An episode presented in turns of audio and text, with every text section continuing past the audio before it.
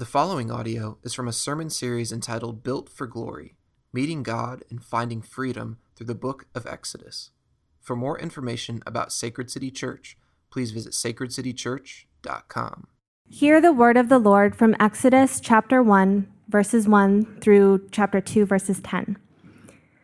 These are the names of the sons of Israel who came to Egypt with Jacob, each with his household Reuben, Simeon, Levi, and Judah Issachar, Zebulun, and Benjamin, Dan and Naphtali, Gad and Asher. All the descendants of Jacob were 70 persons. Joseph was already in Egypt. Then Joseph died, and all his brothers and all that generation. But the people of Israel were fruitful and increased greatly. They multiplied and grew exceedingly strong, so that the land was filled with them. Now there arose a new king over Egypt who did not know Joseph. And he said to his people, Behold, the people of Israel are too many and too mighty for us. Come, let us deal shrewdly with them, lest they multiply. And if war breaks out, they join our enemies and fight against us and escape from the land. Therefore, they set taskmasters over them to afflict them with heavy burdens. They built for Pharaoh store cities, Pithom and Ramses but the more they were oppressed, the more they multiplied, and the more they spread abroad. And the Egyptians were in dread of the people of Israel, so they ruthlessly made the people of Israel work as slaves, and made their lives bitter with hard service, in mortar and brick, and in all kinds of work in the field. In all their work, they ruthlessly made them work as slaves. Then the king of Egypt said to the Hebrew midwives, one of whom was named Shiphrah and the other Puah, when you serve as midwife to the Hebrew women and see them on the birth stool, if it is a son, you shall kill him, but if it is a daughter, she shall live.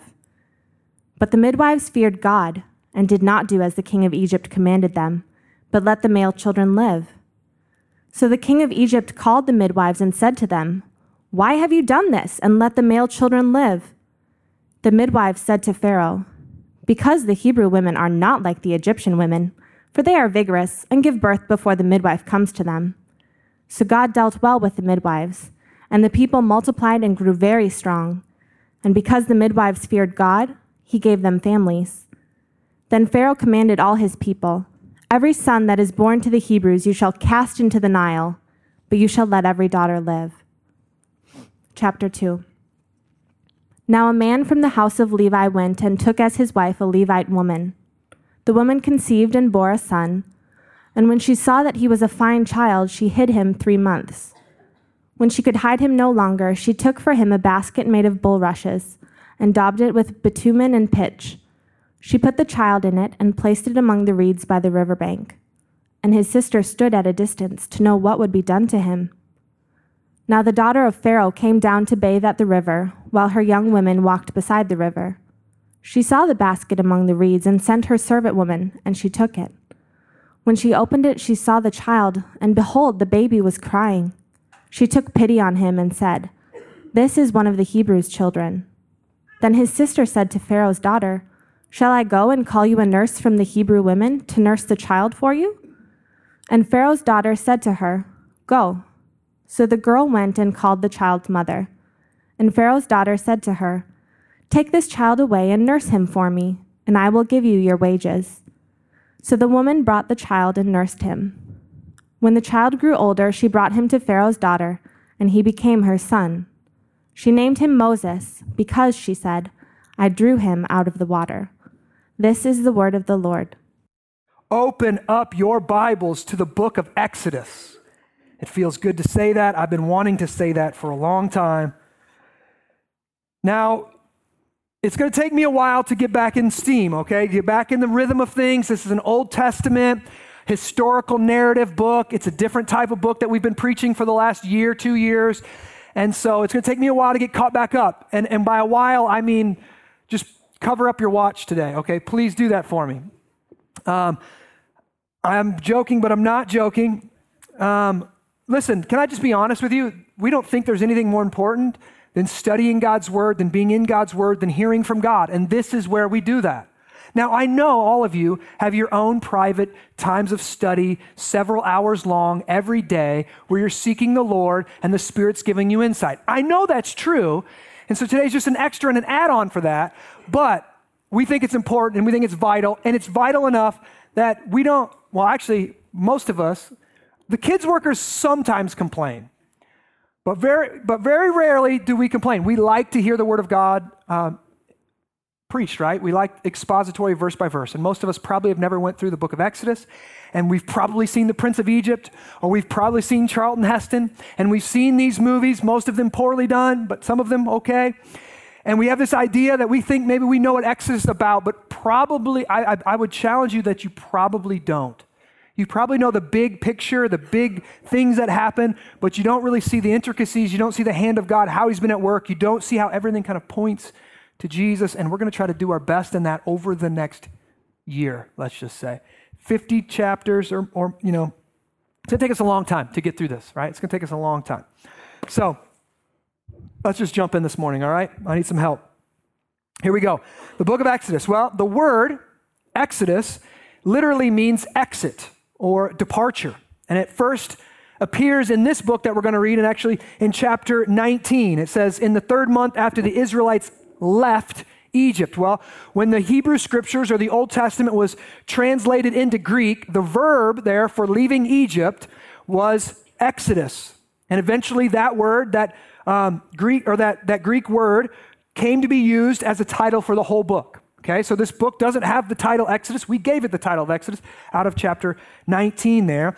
And the Exodus then is a story of departure. It's about leaving it's, a, it's an epic journey from slavery to salvation. All right, we're going to hear this a lot.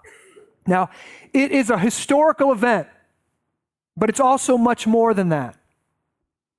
This is the story of Israel, but it's also our story as well, as believers and as Christians, as men and women.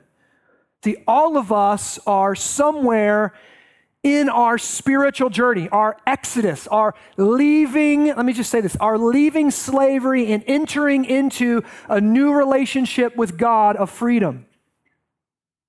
So, Exodus helps us understand where we are, where we've come from, where we're going. But Exodus is far more than just a map detailing how to get to God. It also gives us a unique kind of inside look into the mind and heart of God. A view we never have when we're, honestly, when we're walking through our life here on this earth. Uh, when we're walking through what the psalmist called the valley of the shadow of death, we don't have this view, this window into what God is doing and what his heart is, but Exodus gives us that view. And so today our story begins in a very dark place. And I guess it's fitting, since today is the 15th anniversary of the terrorist attacks that killed 3,000 Americans on 9 11. The way we felt that day, if you remember, the fear, the doubt, the anger, many of us wondering where God was and why would he allow something like this to happen. If we can kind of tap into some of those feelings today, it can help us get a sense of the emotional context of the people here in chapter 1. See, today we get a peek behind the curtain because the story of Israel is our story as well. And their God is our God. We get a unique perspective on the providence of God. Providence of God means the way God works with his creation. See, God, well, let me just say that the way God works in his creation. Now, I don't presume to think that what we're going to learn today is actually going to make going through difficulties and going through really hard times and seeing tragedies happen. I don't think it's going to make it any easier, but I think it's going to help us maybe understand some things and maybe encourage us along the way. But I'm excited to jump in it, even though it's surprising to me how sometimes we, we read these texts to our children at night, okay? Because what we're going to read today is just like very scary to me, right?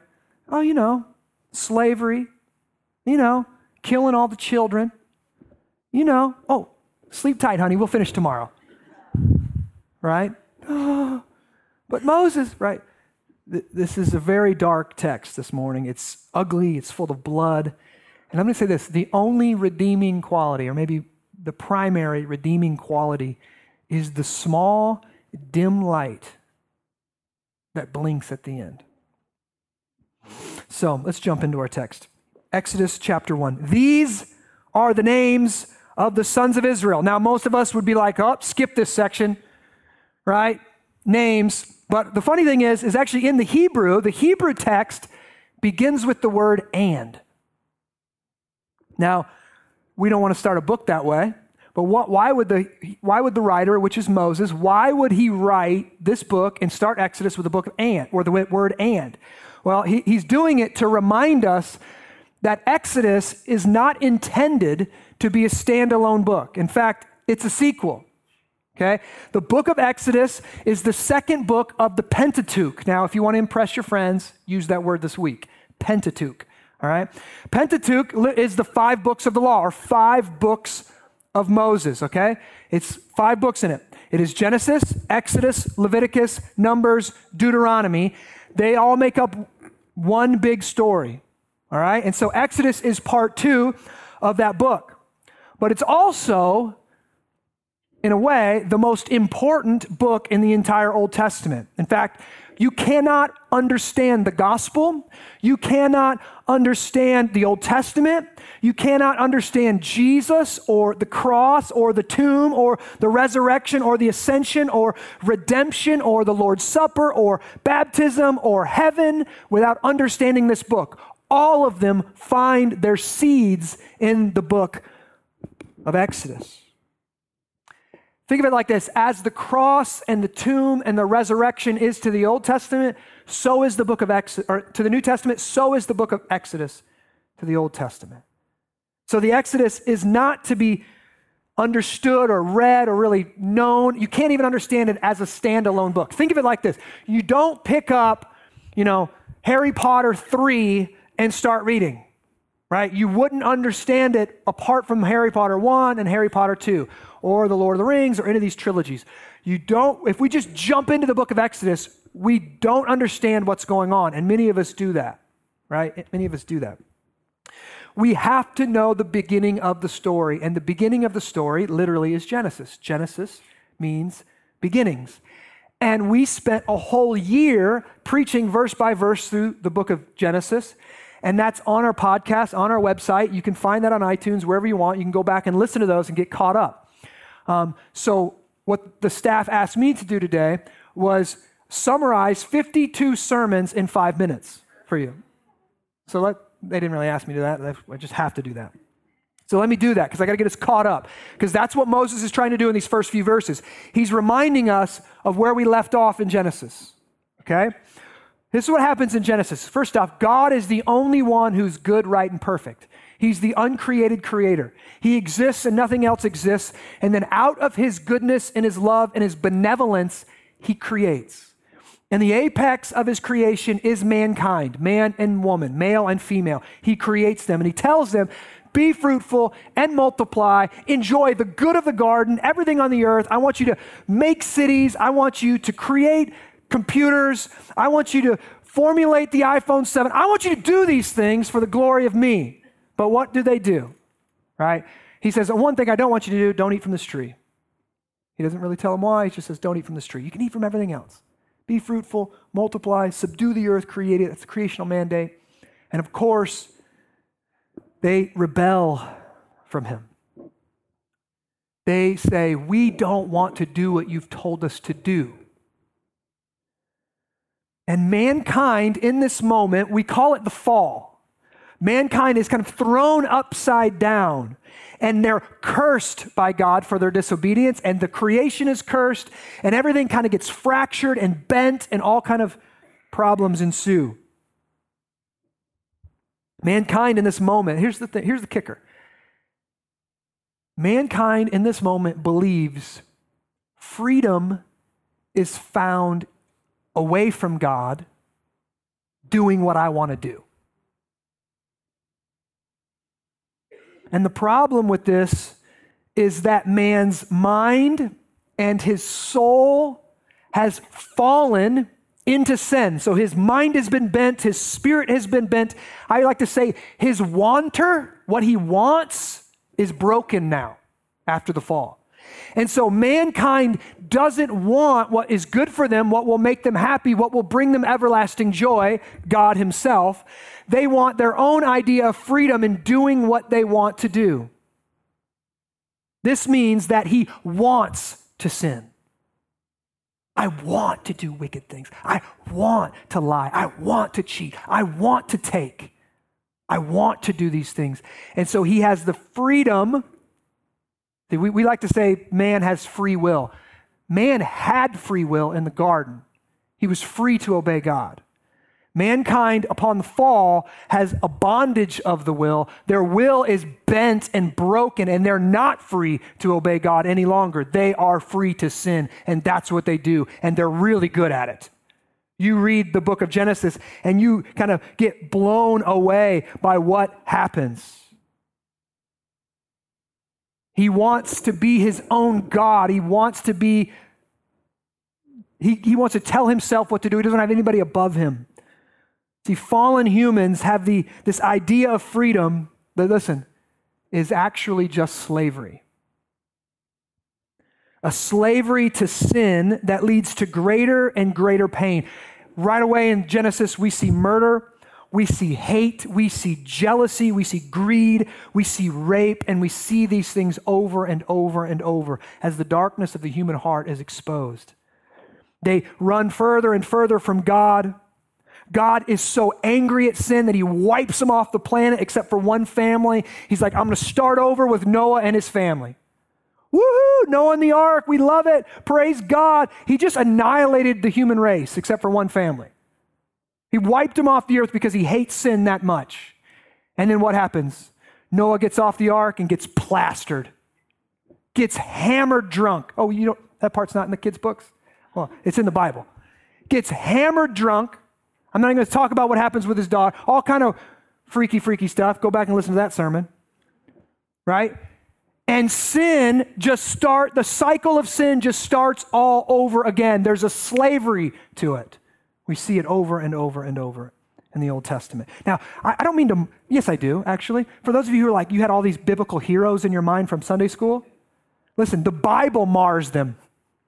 When you read the book of Exodus, you're not like, whoo, I love Noah. I'm going to be like Noah. I'm going to name my child after Noah. Hope he, oh, whoa, whoa, whoa, right? You see every single hero in the Old Testament marred by sin, embarrassed by sin brought down, cut low. Why? It shows they're all enslaved to sin. No matter how great their faith is, they're fools. And then we see what, what do we see? We see this God, this, this God over all the universe, this God who created man and they rebelled from him. Instead of killing them and wiping them off the planet, he says, I'm never going to do that again. I'm going to do something different to fix this problem.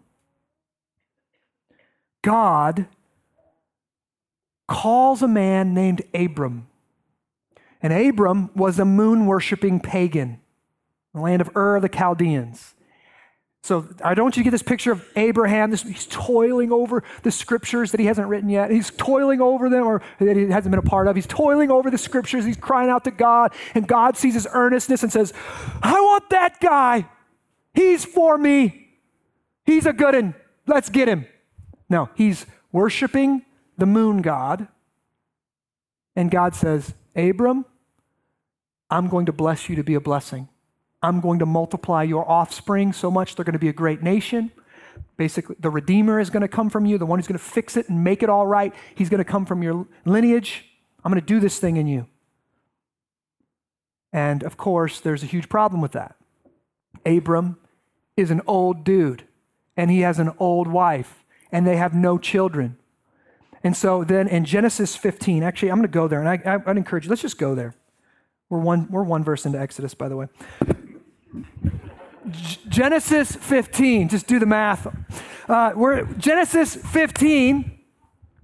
Uh, I'm going to go there, get there real quick. I'm going to say, I'm just going to read some of this. After these things, the word of the Lord came to Abram in a vision.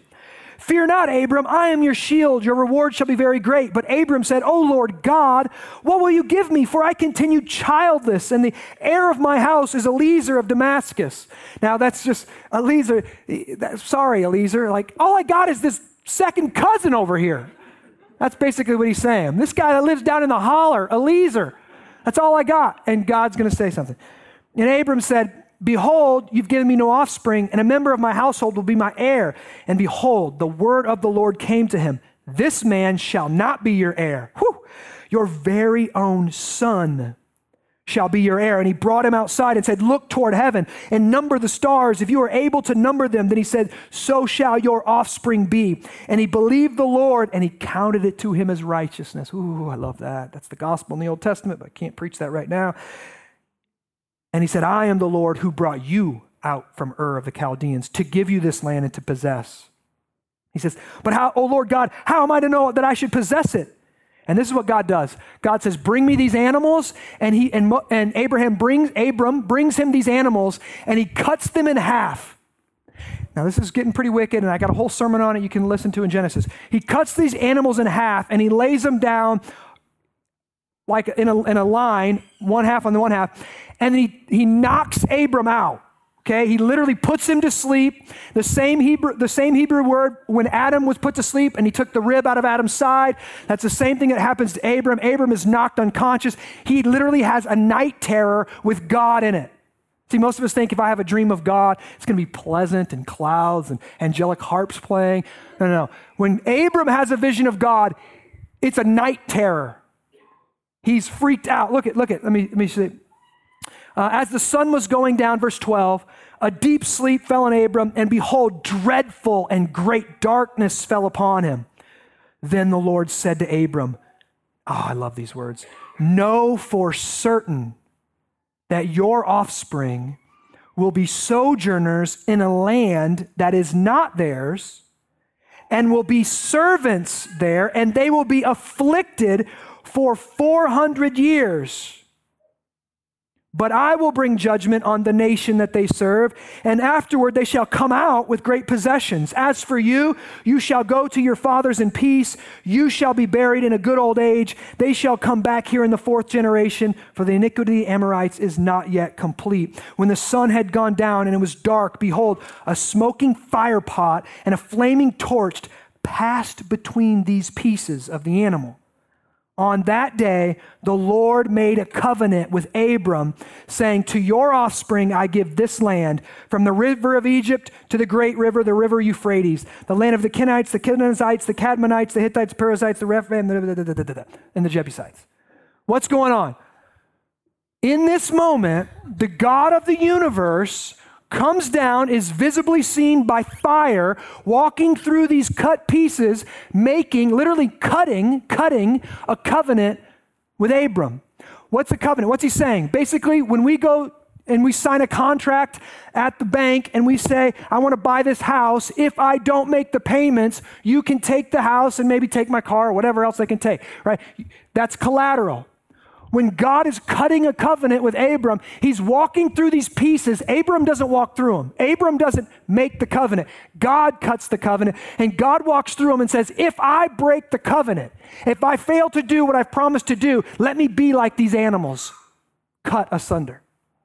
God says, I'm willing to lay my life down. I will accomplish this covenant.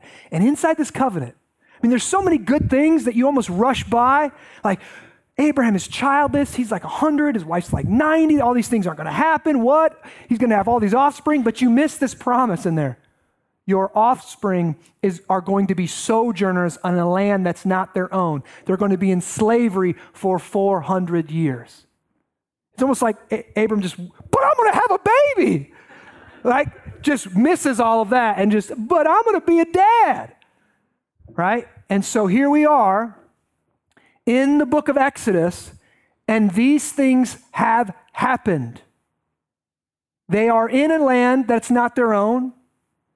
Abraham's seed has multiplied. He's had the children. They've multiplied into great nation, into a great nation.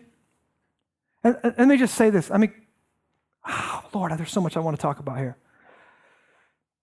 This is 600 years, right here, this prophecy is 600 years before where we're at in Exodus. Okay, so there's 600 years between, uh, roughly, between Genesis 15 and Exodus 1. And then out of this, what do we have? Then you keep going through Genesis and you have Ishmael and Isaac, and God chooses the, kind of the lesser son, this is kind of the second son, son of the promise, to be a blessing. And then after that, we have Jacob and Esau. And again, God chooses, he, he violates everything that's known in the culture by choosing, you know, the firstborn son. No, he chooses the secondborn son. He chooses the deceiver, Jacob. And then what happens with Jacob? Jacob becomes, he wrestles with God, and his name is changed from Jacob to Israel. If you remember this. And Jacob, or Israel, has 12 sons. And of course, he has a favorite. Joseph is Jacob's favorite son. And Joseph has these, Joseph is chosen by God, and Joseph has these dreams. And now listen, if you have 12 or 11 older brothers, it's not a wise idea to go to them and go, hey guys, I had this dream. You are all bowing down to me and worshiping me. What do you think it means? They all interpreted it correctly. It means we're going to throw you into a well and sell, and sell you into slavery. And that's exactly what they did. Out of jealousy, out of hatred in their heart, they sell him, they throw him into a pit. They go back and tell dad he's dead. They bring his coat, it's got animal blood on it. He's died, dad. And what's so interesting when you follow this through Genesis is Joseph then gets thrown in prison. And then Joseph is given, he's given interpretation of dreams by God, and he interprets some important dreams. And then he gets elevated into Potiphar's house, who's over Egypt, and then all of a sudden he gets he, his Potiphar's wife accuses him um, of sexual impropriety. That wasn't true. He gets thrown into the prison. He spends many more years in prison. Then he gets exalted again through the interpretation of dreams, and now he's the second in command over all Egypt. And guess what happens back home? A famine hits the land back home. And now Jacob has to send the brothers into Egypt to ask for help. They need rations, they need food, they can't survive any longer. And it just so happens that the one who's in charge of everything is their little brother, and they don't know it. And it's a fascinating, phenomenal story to work through. But ultimately, you have Joseph giving them grace and Joseph forgiving them. And what happens is all 70 of Jacob's family come into Egypt. All right? And so here we go. 70 people enter into Egypt, and that's where we're picking up the story right now. 70 people of one family, Abraham's family, like we got 70, great nation, not quite yet. They're in they're into this pagan nation, this Egypt. And so Moses wants us to see some things here that we first learned in Genesis. Okay? The first thing is this God is sovereign. Now, what does that mean? It means that God has absolute rule and authority and control over his creation. It also presupposes some things. If God is sovereign, it means he's also omniscient. He knows everything. It means he's also omnipotent. He has ultimate power. And he cannot be stopped from doing what he wants to do. We're going to learn this over and over through the book of Exodus. Listen to some other scriptures on this. Yours, O Lord, is the greatness and the power and the glory and the victory and the majesty, for all that is in the heavens and in the earth is yours. Yours is the kingdom, O Lord, and you are exalted as head above all. 1 Chronicles 29 11. Listen to Psalm 115 3. Our God is in the heavens, he does all that he pleases. Now, why should you care that God is sovereign? Well, understanding the sovereignty of God is one of the most important and practical of all Christian truths. See, if God is not sovereign, that means his plans can be stopped. That means his love for you could be interrupted or sabotaged. It might be, he might not be able to protect you or speak to you or even save you. God might have the desire, he might be benevolent up in heaven, but he looks down and he says, Oh, but the devil, I just can't do anything because the devil is so powerful. I can't do anything because look at the problem they're in, or I can't do anything because look at their unbelief, or I can't do anything. If God is not sovereign, he might not be able to save someone. A.W. Pink says this a God whose will is resisted, whose designs are frustrated, whose purpose is checkmated, possesses no title to deity, and so far from being a fit object of worship, merits naught but contempt. To be God and to be opposed and resisted successfully, you would not be God. But our God is sovereign. And Moses begins this great book by reminding us of one of the quintessential truths we learned about God in Genesis. He is sovereign, and his will accomplishes everything exactly like he planned to do it. What he promised in Genesis 15, 600 years, he is patient. 600 years later, he is accomplishing it in Exodus 1. But there's something else we need to remember from Genesis. The book of Genesis ended like this Joseph's brothers come to him. His, their father has died. They think Joseph is going to retaliate now. So Joseph's brothers come to him and they're like, please be merciful to us. Don't kill us for, you know, that little thing we did back there when you were a boy. Why you always got to bring it up? All we did was sell you into slavery. Right? And what does Joseph say? Joseph says this Am I God? Listen, this is what it says. Ends the book of Genesis. As for you, you meant evil against me, but God meant it for good, to bring it about that many people should be kept alive as they are today. Joseph says, All of the evil that you have done against me, selling me into slavery, telling my father that I was dead, me going to prison, all of that, God flipped for my good. If this is phenomenal. If you wouldn't have sold me, I wouldn't have been in Egypt at the exact time to save you from this famine. So Moses wants us to remember that Israel's God is unlike all the other gods of the world. He is in total control at all times. He is sovereign and he possesses the wisdom and power necessary to bring good out of evil.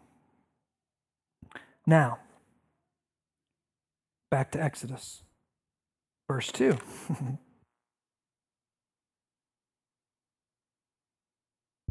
How did I do that? Reuben, Simeon, Levi, and Judah, Issachar, Zebulun, and Benjamin, Dan, and Naphtali, Gad, and Asher. These are the 12 tribes. These are the 12 sons of Jacob and the 12 tribes named after them, okay? Dan, and Gad, and Asher, all the descendants of Jacob were 70 persons, right? Going. Joseph was already in Egypt. So there's 71 of them in Egypt. Then Joseph died, and all of his brothers, and all that generation. But the people of Israel were fruitful. Now, this is, they, if you follow Genesis, there's a whole lot of be fruitful and multiply. We preached through Genesis, and then we've had 40 babies since, okay?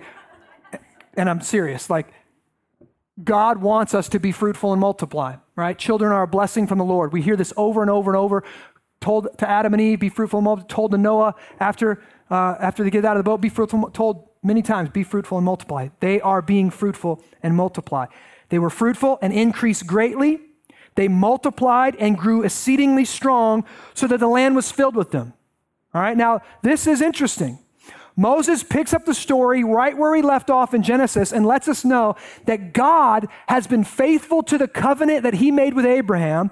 They've become a great nation. This is fascinating while in Egypt. You go in 70 people. Now, it's hard to keep a cultural identity, a family identity with 70 people in a whole nation. And they're multiplying and multiplying, and we have several di- different generations here. We've got Joseph and all of his brothers dying off. And so we've got a long time, hundreds of years going on. But what's distinct and what's fascinating to me is these 70 people can stay culturally distinct and they can multiply and become a nation within a nation.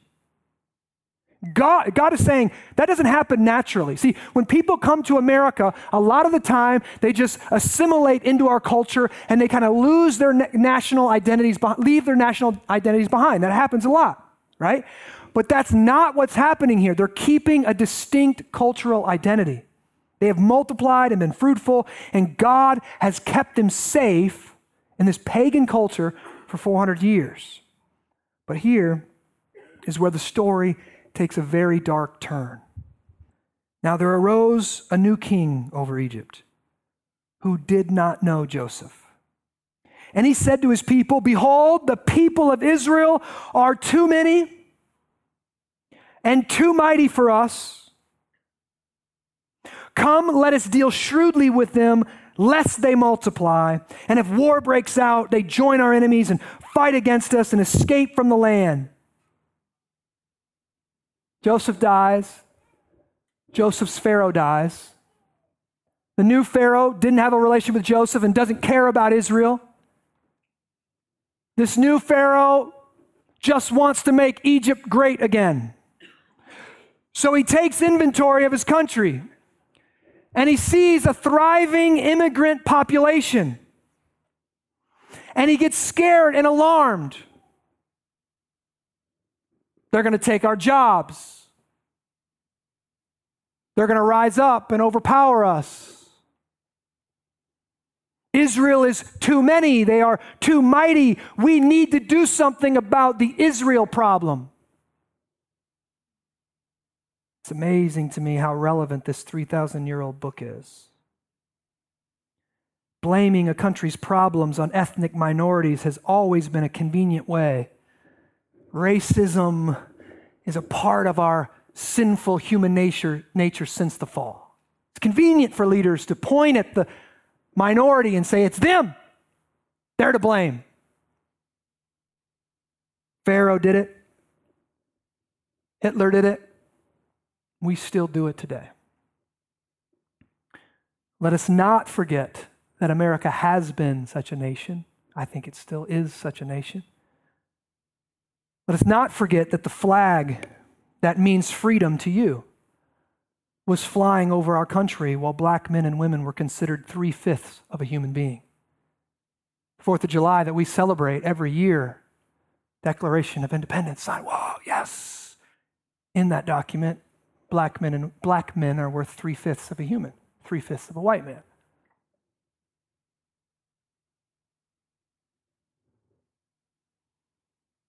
See, the African American slaves would sing spirituals taken from this book of Exodus. Go down, Moses was one of them. Free at last was another one. While white slave owners read the same Bibles. How could this be?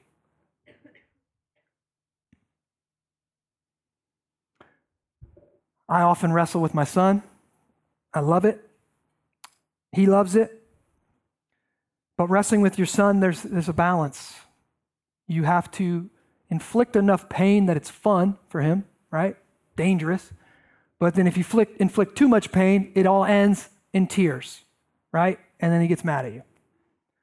Now, what I've learned is when Javin says ow, or he begins to cry because I hurt him, I don't berate him. Suck it up, boy. You're going to be a man someday. What's wrong with you? Why are you crying? I don't say, come on, that couldn't have hurt. I barely touched you. See, I'm the dominant one. I'm the bigger one. I possess more strength. And so when I hurt him, I don't even know it unless I listen to him. I'm not even aware of it.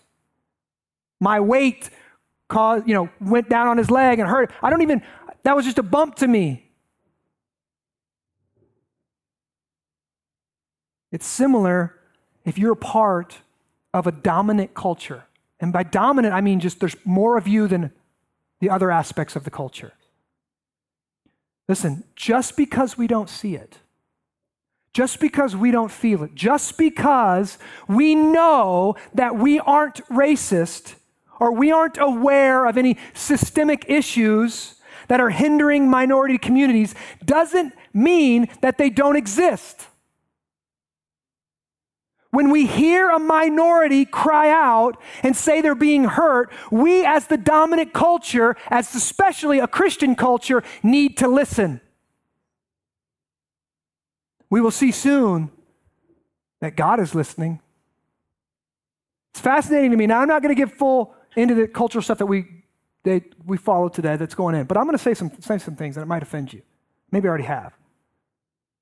Listen, when, when, when the, when the African American community is rioting in the streets and they're saying we're being unjustly killed, I heard many, majority of my white friends, okay, I'm just gonna say this, say, why can't they just do something peacefully? Why do they have to do all this stuff and blow everything out of proportion and do all these obnoxious things?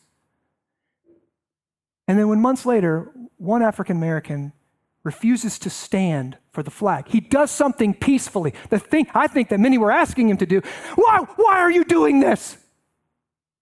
How dare you do this? Let me see dominant culture. Why don't you tell a minority exactly how they're supposed to express their pain? Write it down for them so they can follow the script to your liking. We need to listen. We don't know. Do you know the, the, you know the song that we sing, the national anthem? Do you know the, the, the verses that have been taken out? You know? Google it. Look at the slave language in that song. Look at it. Do we want to forget it? Shut up, be quiet. We have a book of the Bible that's about delivering a minority out of slavery. This doesn't exist, Justin. It, listen to this. Here's just something. Sam and I have been doing demographic research for Moline and the Quad Cities and stuff. 13% of the Quad Cities is African American. Okay? 2% of the homeowners in the Quad Cities are African American. That's a discrepancy. Could it be that there's an injustice there? You're not aware of it? Because going to the bank and getting a job and filing, I don't do this, it's just easy for you. We're not aware of it. Doesn't mean it's not exist. Doesn't mean it doesn't exist. The majority culture is often blind to the minority culture's experience, especially when it will cost them money, power, prestige, because now I don't want to see it. It's going to cost me something. I don't want to see it. And so the king of Egypt says, We have a minority problem. I know what we'll do. We'll make them into slaves. Look at verses 10. Come, let us deal shrewdly with them, lest they multiply, and if war breaks out, they join our enemies and fight against us and escape from the land. Therefore, they set taskmasters over them to afflict them. Now, this is going to get really repetitive and it's meant to kind of beat into our, our brain that there is some violence taking place, there is some oppression taking place, there is a, an ugly attack on a group of people is taking place. Therefore, they set taskmasters over them to afflict them with heavy burdens. They built for Pharaoh store cities, Pithom and Ramesses. But the more they were oppressed, praise God, the more they multiplied and the more they spread abroad. You cannot stop God from accomplishing his will, Pharaoh. And the Egyptians were in dread of the people of Israel. Here's the key verses. So they ruthlessly, that literally means violently, so they violently made the people of Israel work as slaves.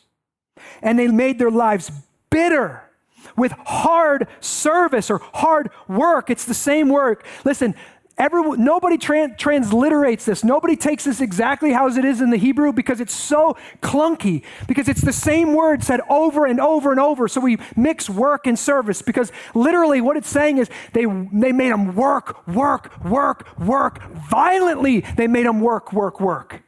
That's what it's saying here. Their lives bitter with hard work in mortar and brick and all kinds of work in the field. And all their work, they ruthlessly, violently made them work as slaves.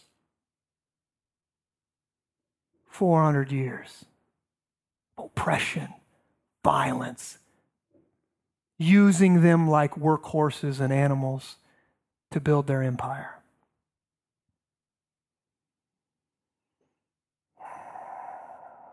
And so, this is where we begin to see this great theme that runs through the book of Exodus. Exodus is, there's the story of Exodus right here in one sentence Exodus begins in slavery and ends in freedom.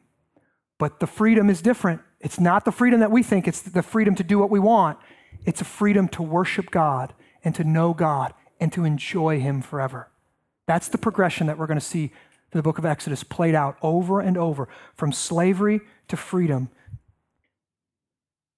We see them afflicted, we see them working, and then the oppression intensifies. Look at verse 15. Then the king of Egypt said to the Hebrew midwives, one of whom was named Shiphrah and the other Puah. Okay, that, that verse right there is key. How much time do I got? Okay. Listen to this.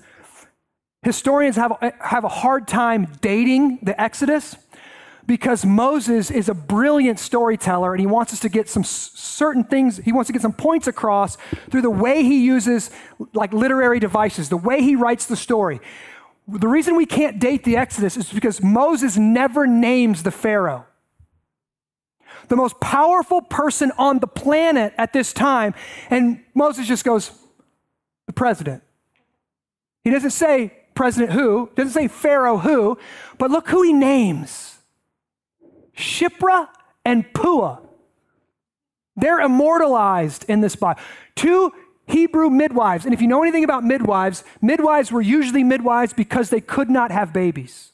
Okay? They couldn't have their own children, and so they delivered they delivered babies. That's what they did. So these are like really on the, you know, if, if you couldn't have a baby, you were seen as cursed by God in this culture.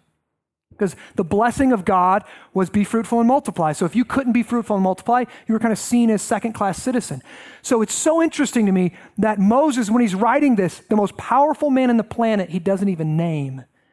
And the most nameless person who all of society looks at and says, You must be cursed, he names them.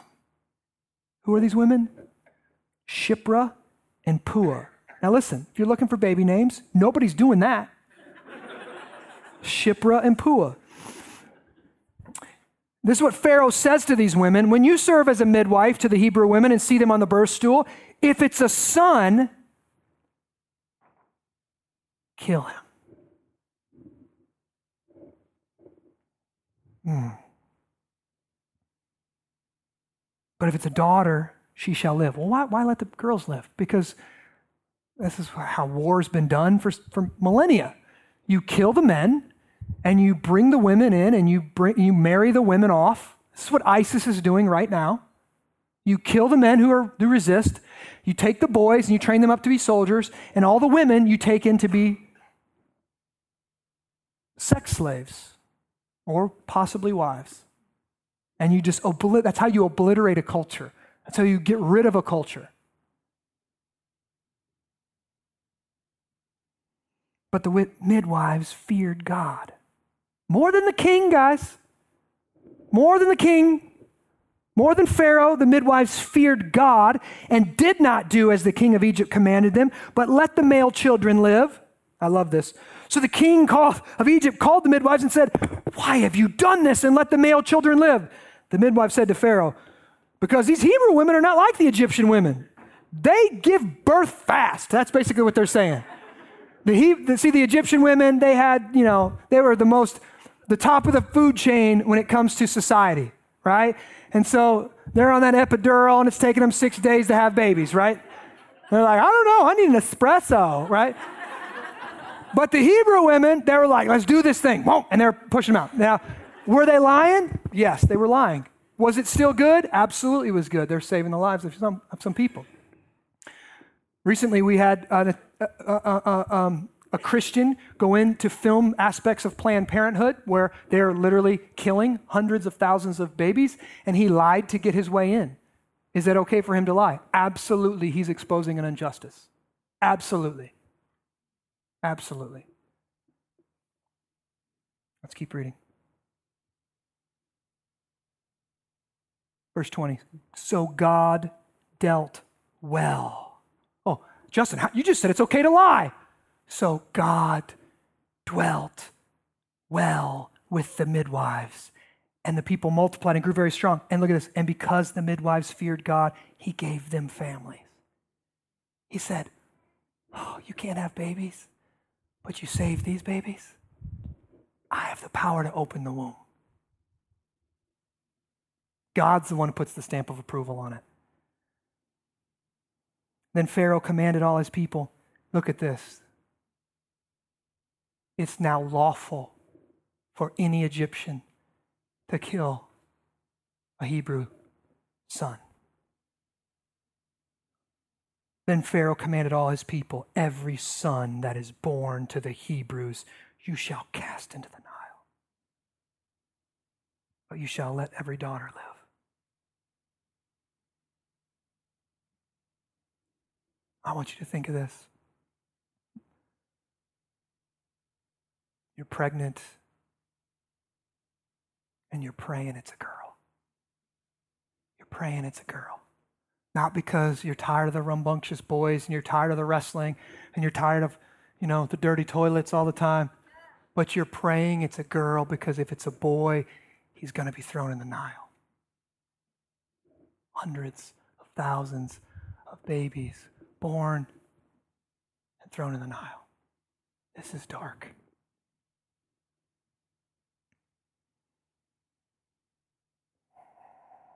It's interesting in the kind of in the in the most recent uh, kind of that Batman versus Superman movie.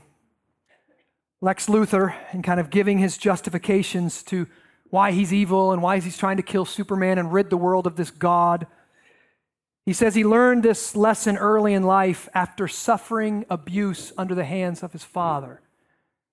And no one stepped in, no one saved him, and he had this abusive environment. And he says this if God is all powerful, then he cannot be all good. And if he's all good, he cannot be all powerful. Now, this is just a regurgitation of a centuries old saying from the Greek philosopher Epicurus over the existence of evil. Its logic is clear. If God is all good, then evil would not exist. And if God is all powerful, then he would do something to stop all evil. Therefore, God is either not good or powerful. Not all good or all powerful. Now, this is a pretty accurate depiction of how we usually feel when experiencing the effects of evil in our life or when we're suffering or when we are oppressed. But this is also why the book of Exodus has been so meaningful to people suffering under unjust oppression for hundreds of years. And we may be going through horrific and evil oppression, but Exodus shows us that God, though he may be silent, he is silently at work for our ultimate good, even in the dark. See, the logic of Lex Luthor is faulty logic. First, it's incredibly arrogant and assumes that we should be able to see and understand everything while we were in it. How do you know this pain isn't actually good for you? I know it doesn't feel good. I know it doesn't look good. I know we don't understand it. But how do you know it isn't good for you? See, every six months or so, I take my children to the dentist. And what I'm literally willing, I'm willingly, purposefully inflicting upon them pain. And they look at me like, why do you hate me? This man is ripping my mouth open. He's grinding my teeth down looking at me just confused. Or when you give your child a shot or something, you see that little baby start looking at you, lip quivering, right? You are the worst.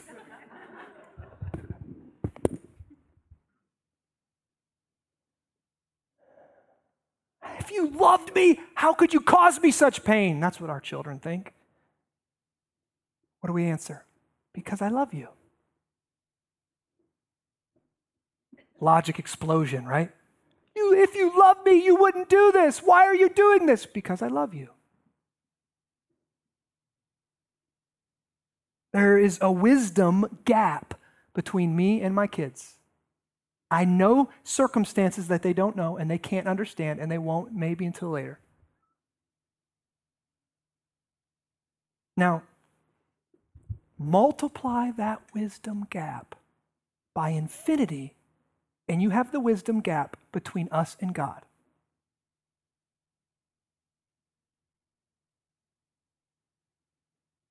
That's the difference between my understanding and my perspective and God's understanding and God's perspective. Secondly, it assumes that God cannot come, that good cannot come out of evil. Evil circumstances. Joseph tells us that's faulty logic. What they meant for evil, God used for my good and the salvation of many.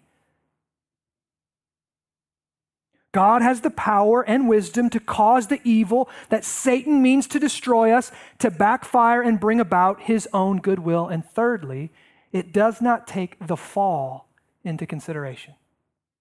God is not the instigator of evil, we are. But thankfully, God has also put an expiration date on evil and an expiration date on suffering. Now we're getting to the last 10 verses, and I'm getting close to closing chapter 2.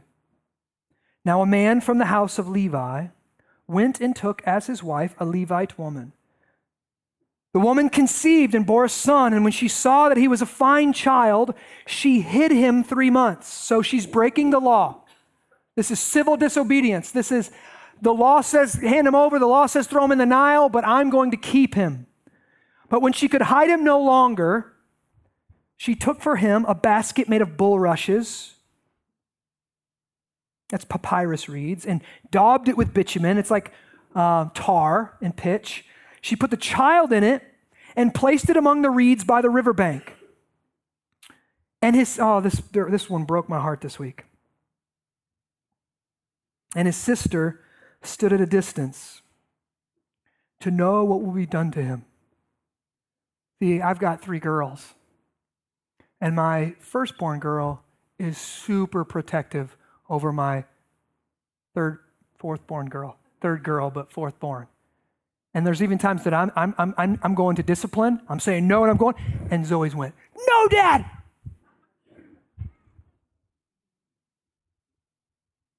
And I'm seeing this mom put this baby boy in this basket and push him out into the Nile. And I'm seeing little sister. What's going to happen to him? Where's my baby brother going? And they're thinking, what is God doing? What is God doing? How could this be happening? We're his chosen people.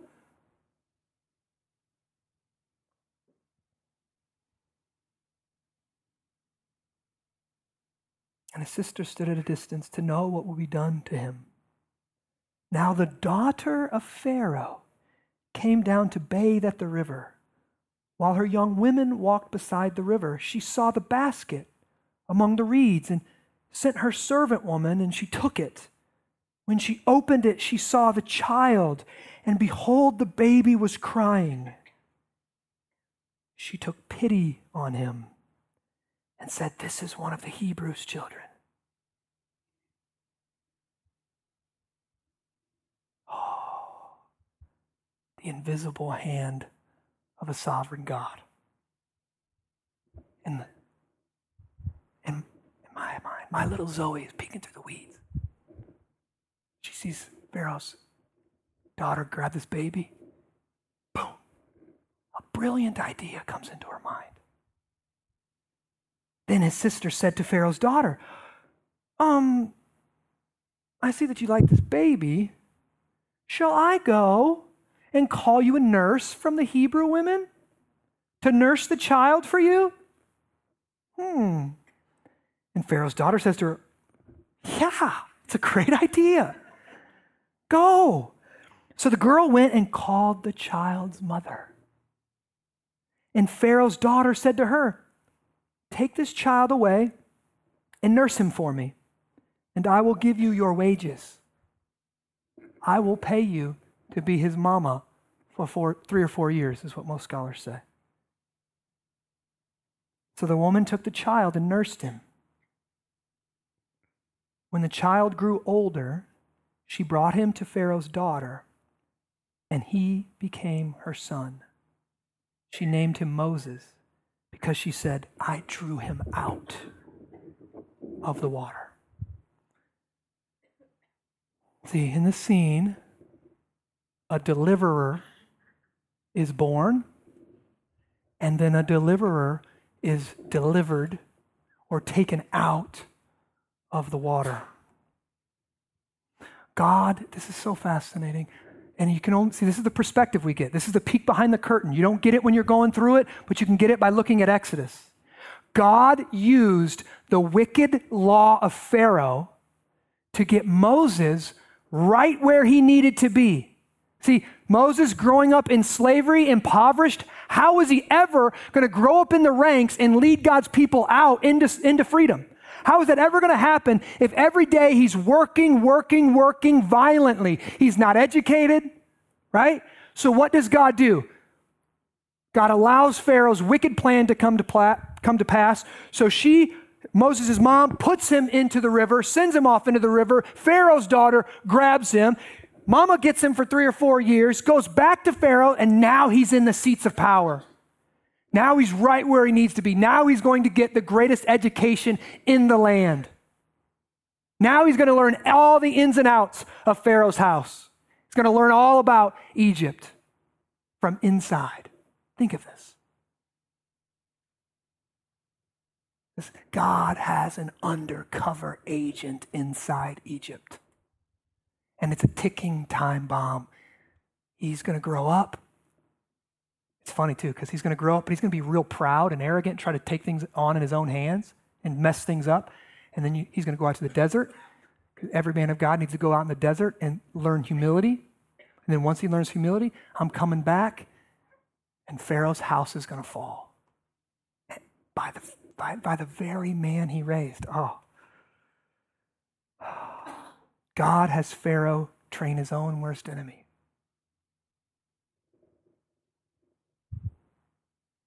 And we're going to see this. This is kind of the pattern of redemption. A pattern. When my mom, my mom, when I was a kid, she used to make clothes. Um, usually, if you see an old picture of me and it's got a lot of ruffles, she made that. or knickers, those were great. and she would always have a pattern. And she would have this pattern and she'd lay it on the cloth and then she'd cut it out, right? Based upon this pattern. And we see this God begin to lay this pattern of redemption down.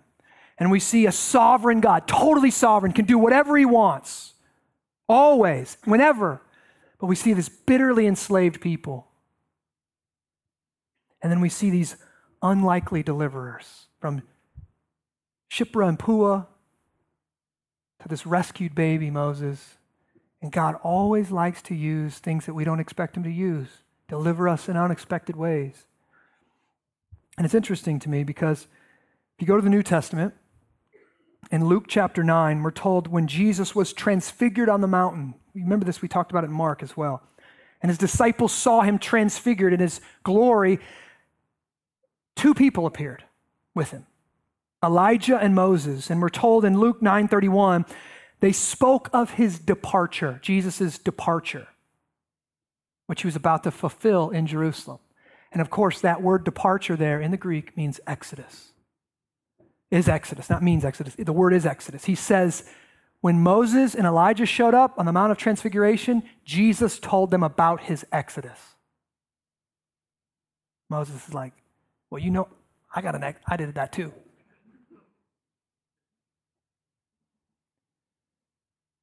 See what's going on there. Luke wants us to know Jesus is the ultimate Moses. He is the true and better liberator who not only saves his people from their physical, physical slavery, but delivers them from their spiritual slavery to sin. Now, listen to this. Freedom, we think in our fallen mind, is the ability to do whatever we want. True freedom is the ability to obey God and love God and enjoy God. If you are not, this is what we're going to learn through Exodus. If you are not serving God, you're serving something, and whatever it is, is enslaving you. If the most powerful thing in your life is your job, if you get your meaning from your job, if your job is where you feel like more of a man or more of a woman, you are enslaved to your job. How do I know this? What happens when someone critiques your work? How do you respond? Right? And, and how else are you a slave? You're, you're also a slave to your job if it's always more, always more, always more. I, I sold 500 widgets this month. I have to sell 501 next month. It's never enough. It's never enough. It's never enough. And what happens if you fail at your job? You're despondent. You feel crushed. Your life's joy is sapped from you. You, get angry at home and you come home frustrated and you snap at the kids. Why? Because you're serving a false God and you're enslaved to it. If you're enslaved, if beauty is your top thing, oh, the crushing weight of age. What the? I need a magical cream to rub on my face. Or I need to have somebody pin me back. Age takes and saps our beauty and saps our strength, and we're enslaved to it. But Exodus shows us the only thing we can be enslaved to that brings freedom is Jesus Christ. The one who says, My yoke is easy and my burden is light. When you fail me, look to the cross. I've already died for you. He's the only one. And that's what Moses is meant to point to. See, Moses is the prototype Savior. He's the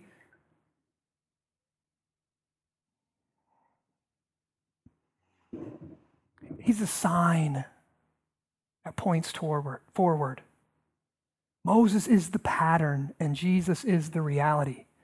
This is why when Jesus is crucified and resurrected and shows up to some of his disciples, he takes them through the Old Testament in Luke 24 27, and he says this beginning with Moses and the prophets, he interpreted to them in all the scriptures the things concerning himself beginning with Moses. Moses was the prototype Savior. The book of Exodus is the prototype salvation story.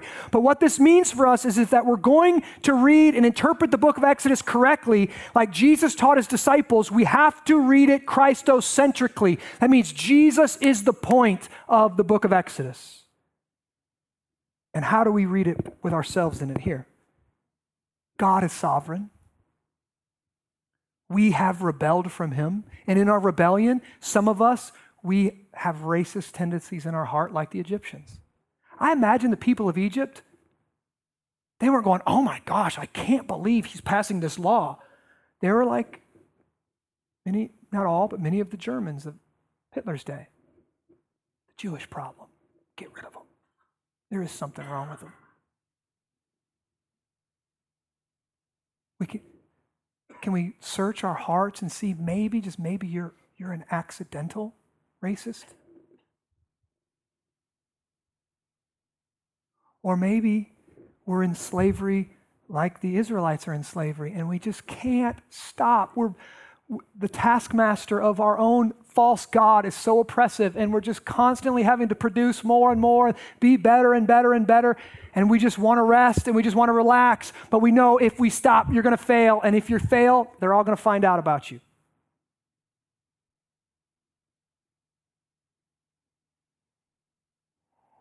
God is sovereign. We have rebelled from Him. All rebellion from God leads in, just it leads to slavery.